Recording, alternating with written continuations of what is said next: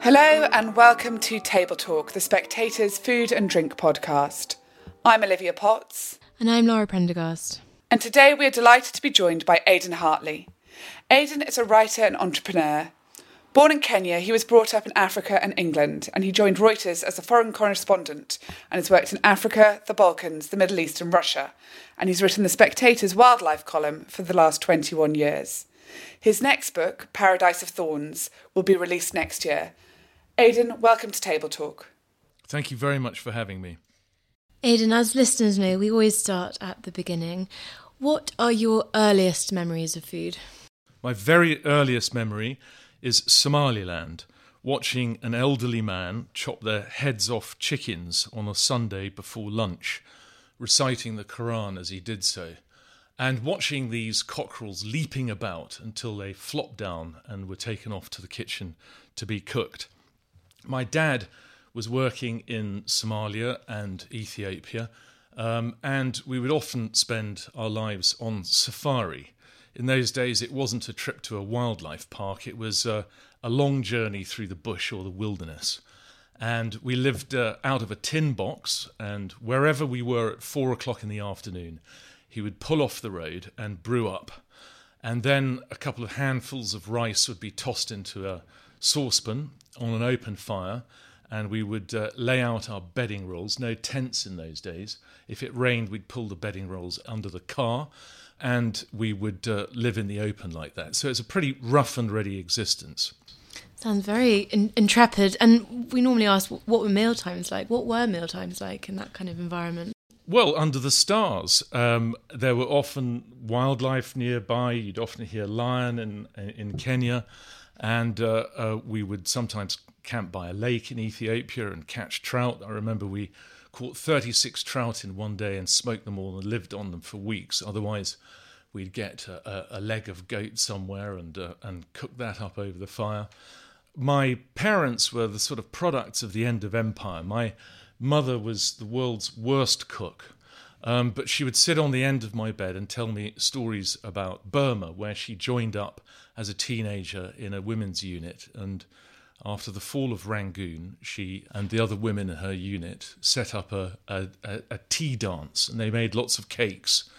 And when the POWs who were released from the Japanese uh, camps came out, they couldn't eat the cakes because they were so thin and they couldn't dance. Anyway, my parents, they went through the end of the Raj in India, Aden, Mau Mau, all of that sort of thing.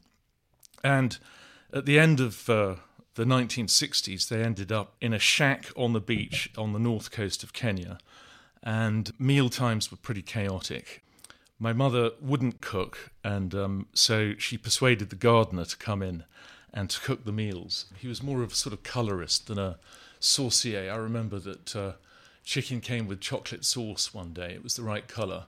And another time, I think some paraffin made its way into the, uh, into the vinaigrette. Eventually, um, we were told that we must go to school in England, and my mother insisted that we should live on a farm in North Devon.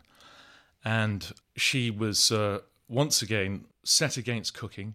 My brother came home one day and, and found a, uh, a terrible several day old chicken in the Aga, and so he took care of me after that. And so when I got to school, a lot of people in the 1970s have sort of terrible memories of school food, but I got three square meals a day, so I, I loved it. And when she asked what my first meal was at school, I said that it was munched up meat and hardened potatoes. But I, I thought it was great, and boarding school had wonderful roasts on Sundays. I love tapioca pudding and semolina and all of those things. And I particularly liked 1970s tuck all of the sweets in those days used to have fantastic names. I mean, I, have got a list of them; they're quite extraordinary. But uh, for me, school was was pretty good in those days. When I was about eleven, my godfather died, and he left me some money, and I bought an air rifle, 2 2 air rifle. And if I got close enough to a pigeon or a rabbit, I could kill it and cook it. I also got a fishing rod, and our neighbour was Ted Hughes and he taught me how to fish along with my dad at other times. And so I spent a lot of time catching trout and cooking them and uh, feeding my mother, who would sort of uh, leave off her embassy cigarettes and Campari and come and enjoy a trout. And I became a sort of forager on the farm in Devon, and there were lots of cob nuts, and I'd scrump apples. There were blackberries, and um, you know, it was a sort of wonderful existence that kind of set the tone for me because I, I felt sort of very able to kind of live off the land, and that's how I sort of started cooking at a pretty early age. It's a fairly um, unusual introduction to meat eating and, and, and, fish eating, an invaluable one, I suspect. But I, I'm interested to know did you enjoy the food itself, or was this a sort of self sufficiency thing that was the, the attraction of it? Did the enjoyment of the food come later? How did it affect you? Well, to begin with, I began to realize the joy of catching a fish and of treating it well, even at an early age, working out how to make it taste good. And I think that this is partly trying to impress my mother and also to sort of respect the fish. I know that sounds strange, but as an adult, that's what I really began to think about quite a lot. And even today, I feel it's a terrible pity when you go on a posh shoot in England and you never get to eat the pheasant that you shoot. And when we go deep sea fishing off the coast of Kenya, if you catch a yellowfin tuna, the skipper will take the fish. And I always feel quite a sense of ownership of the animal that I've killed. But um, I think that, you know, to an extent, I was trying to find my way around the countryside and get to know the sort of contours of the seasons and that sort of thing. But of course, it was pretty spontaneous when I was a teenager. Very sadly, my parents uh, sold the farm in Devon when I was 15, and they went back to Africa, lock, stock, and barrel. And by that time, I was at public school in Dorset, and uh, the dining room was known as central feeding, or otherwise known as the trough. And so, you know, I felt kind of divorced from the farm and the land and the things that I had grown up at, to that stage feeling very close to. Then, um, when I went to Oxford, I thought that the food was very good, quite institutional. Uh, I found myself in my second year living with uh, Hugh Fearnley Whittingstall, and I gave him his first gig writing for a magazine that I was editing when he was doing restaurant reviews. And I remember one time he uh, he cooked some spaghetti that didn't work out, and he threw it in a rage against the wall, and it stuck there against the plaster and stayed there for several days. But at institutions, I sort of felt that you know I wasn't really close to the things that I later got quite attached to, you know, in, in my life farming. Aidan, after university, you moved back to Africa to work as a foreign correspondent for Reuters. Was the food part of the appeal for returning to Africa? Not at all, but it became something that was part of uh, the adventure. My first job with Reuters, because I was very junior, and this is sort of before satellite telephones became uh, a thing, was to cover guerrilla held territories across East Africa in South Sudan, in northern Rwanda, in uh, Ethiopia, and Somalia. And so I would be out beyond contact of the Bureau for several weeks, and in one case, uh, a couple of months uh, at a time.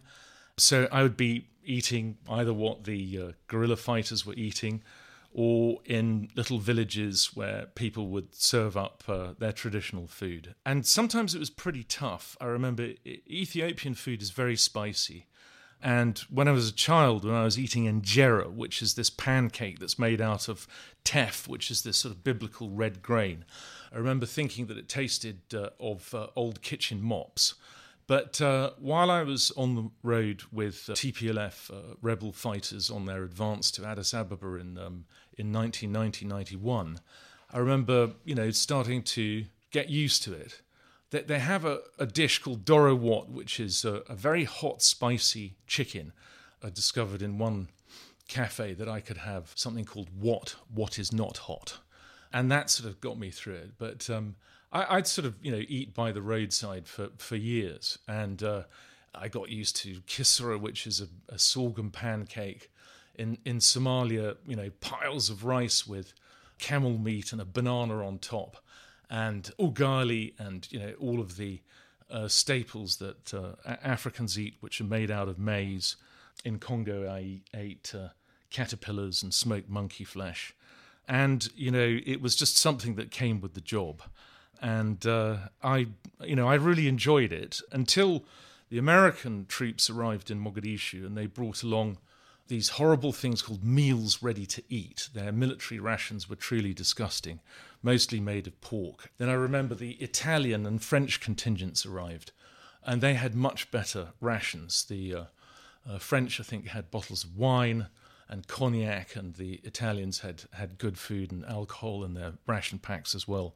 It, it it's something that uh, has become an adventure in itself. In Mongolia, I ate sort of dried sheep's entrails, and um, in Georgia, of course, um, so it's mainly an alcohol-driven experience uh, because they they toast you and they end up toasting Mrs. Thatcher and the universe, and, and by that time you're under the table. and and as a foreign correspondent, of course, you, you can survive off uh, alcohol and cigarettes uh, for years at a time. I remember putting great confidence in a story that I heard about a man in Ireland who had lived on Guinness, and they only discovered that he wasn't eating any solids when he got scurvy.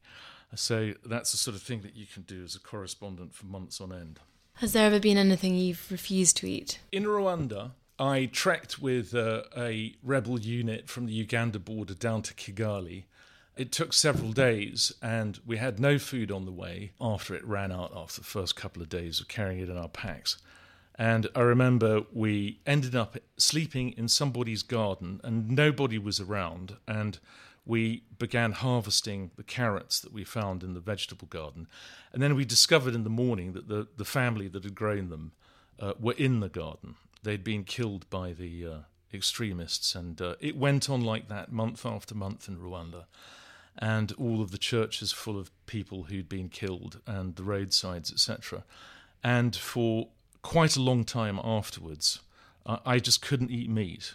I found it just impossible to to think about it. And the other thing was guavas because to get vitamin C, we foraged the streets in uh, Kigali uh, for any kind of fruit that we could find. And I remember the streets were lined with guava trees, and so after that, I, I couldn't look at a guava for a, a, a few years. But um, I'm pretty much carnivorous now.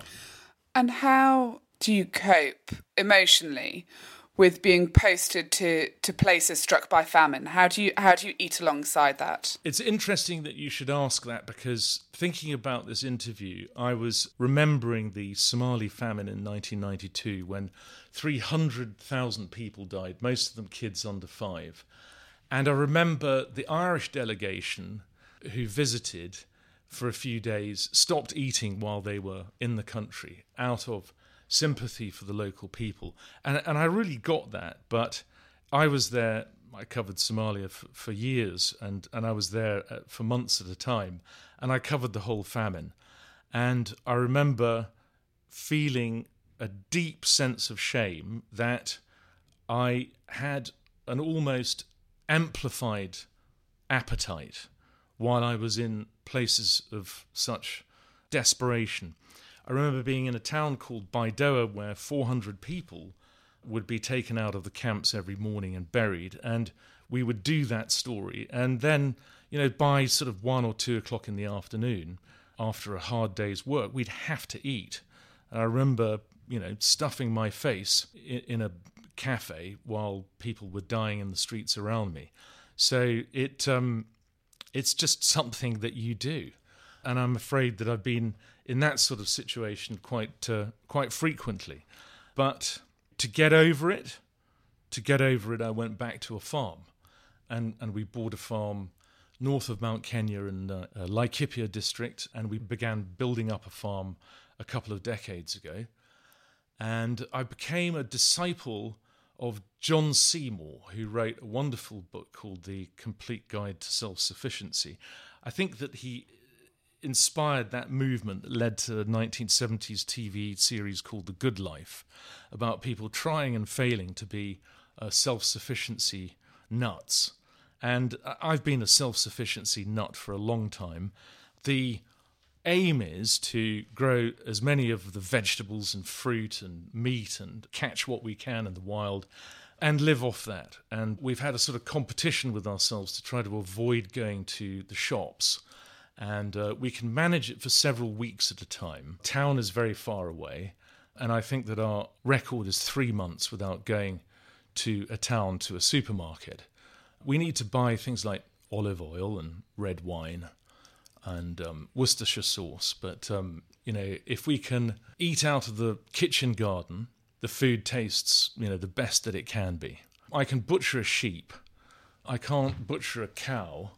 We never butcher a cow because there wouldn't be enough, you know, space in, in the solar fridge that we have. But we can butcher a sheep and hang it for a few days and distribute it around uh, the family and uh, and the workers on the farm. The only time we come close to any beef is if a lion kills one of the cattle, and the other day a lion killed a heifer, and uh, after it had finished half the carcass, we managed to uh, grab sort of hind part of the animal, and uh, there was enough to go around for everybody on the farm. Chicken is organic. I mean, when I come to Europe, chickens are a, a dodgy choice on the menu because they just don't taste the same. And you know, mutton is mutton is something that you should eat rather than lamb. I think that people in the West eat baby animals rather than mature animals, and the taste isn't the same. Guinea fowl, wild partridge, you know, th- these are the sorts of things that we live on on the farm. Are there any British dishes that you miss and, and try to recreate in Kenya? Yeah, I mean, we we go through Ottolenghi and uh, Delia. I, am a disciple of Delia's. You know, we, we, we can still make those things. I wouldn't say that we spend our lives eating ethnic food at home, but we will have maize meal and eat a lot of curries and, you know, that sort of thing. But I think that the main thing is the freshness of the food. I love sitting around the table now with my kids when they're visiting us. They're now at university, and you know, having a having a family meal or a Christmas meal. I'd sort of like to avoid uh, turkeys for some reason. We're still on those at Christmas. You know, I'd prefer a goose or a goat. We had goat last Christmas, which I thought was a preferable choice. And down at the coast, where my mother used to live, my late mother, we are still in that, that hut on the beach. And it's just an absolute joy to, uh, in the morning, have a fisherman walk up the path from the beach with some coral fish or some tuna and perhaps some oysters or some uh, vongole or some squid that have come fresh from the sea and, and to have those during our holidays uh, at the beach. I'd say that, you know, the quality of food in East Africa, if you if you can get it, is extremely high. I remember one time living in London and missing a fillet of beef from Kenya, and uh, I think it's highly illegal. But a friend brought over a fillet from Kenya, and as we um, stuck it on the pan, I could smell the grass of Kenya coming off that meat, and there was something about the taste of it that was very evocative and and, and made me quite homesick about, about home.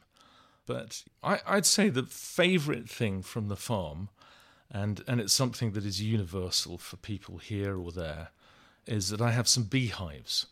And when you harvest your own honey, and you take that first spoonful of the stuff when it's still very fresh, straight off the comb, there's something incredibly magical about it. What are your happiest memories of food? My happiest memories of food are those times when I was with my family. My father, who was a an occasional visitor to home. I mean, he loved us very much, but he had to travel to make a living. You know, I remember him at the head of the table, um, sort of waving a raw onion around and, and reciting the Omar Khayyam and that sort of thing when we were together. Again, I remember I had a great friend called Carlos Mavroleon, who was a, a cameraman in Somalia, and uh, and I remember him saying to us one day, "Let's just get out of all of this nonsense." And we went down to the market and we bought a kingfish, a very large pelagic fish, and we went down to the beach and he covered it with a crust of salt, and it was completely covered in in salt, and then he put it on the coals of a fire that had been burned down in a trench in the sandy beach.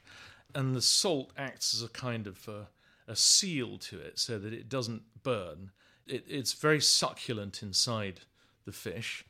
And I remember just sitting on that beach, looking at sort of American gunship helicopters flying overhead, and enjoying a kingfish eaten on the beach with, with Carlos, who, who later died in Peshawar in 1998. And that was a good memory. And then again, mad Christmases with my mother. I remember she was also obsessed with turkey at Christmas, but she bought the turkey, I think, on Christmas Eve and kept it in the freezer. And I remember somebody calling my wife and saying, So, what have you had for Christmas lunch? And my wife said, It's, it's still defrosting on the bonnet of the car. um, so, and then memories of, of celebrations and meals with, with my kids and my family and my wife on the farm in Kenya in a house that we built ourselves, eating food that, you know, somehow we've coaxed out of the ground. So I'd say that it's family meals, yeah.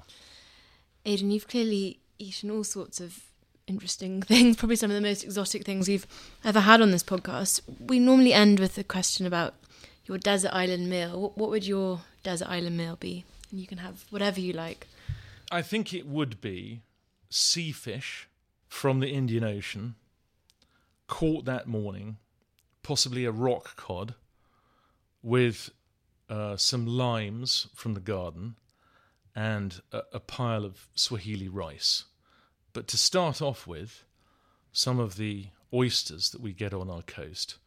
It used to be that you could go down to the rocks with a with a hammer and a bottle of Tabasco and just knock the oysters off the rocks, and and that was fun. But that um, I think everybody's done that, so there are no oysters on the rocks anymore. But a fisherman does bring us some oysters, and he prepares them and shucks them. So some of our little Kenya oysters and a rock cod with Swahili rice would be my ideal, shared with friends. Would you have anything for pudding? Tiramisu is the is the all time favourite for everybody in my family, and I think that it's um it, if it's made well, it can't be bettered. We have lots of uh, Italian people who've settled on the coast of Kenya, and that's pretty good. Other than that, I'd say a really good cheese and a decent wine to go with the cheese. Well, Aidan, thank you very much for joining Table Talk. Thank you very much. A spectator subscription is now better value than ever before. As a new subscriber joining today, you'll pay just £1 a week for unlimited online and app access in your first year. To subscribe today, go to spectator.co.uk forward slash unlimited.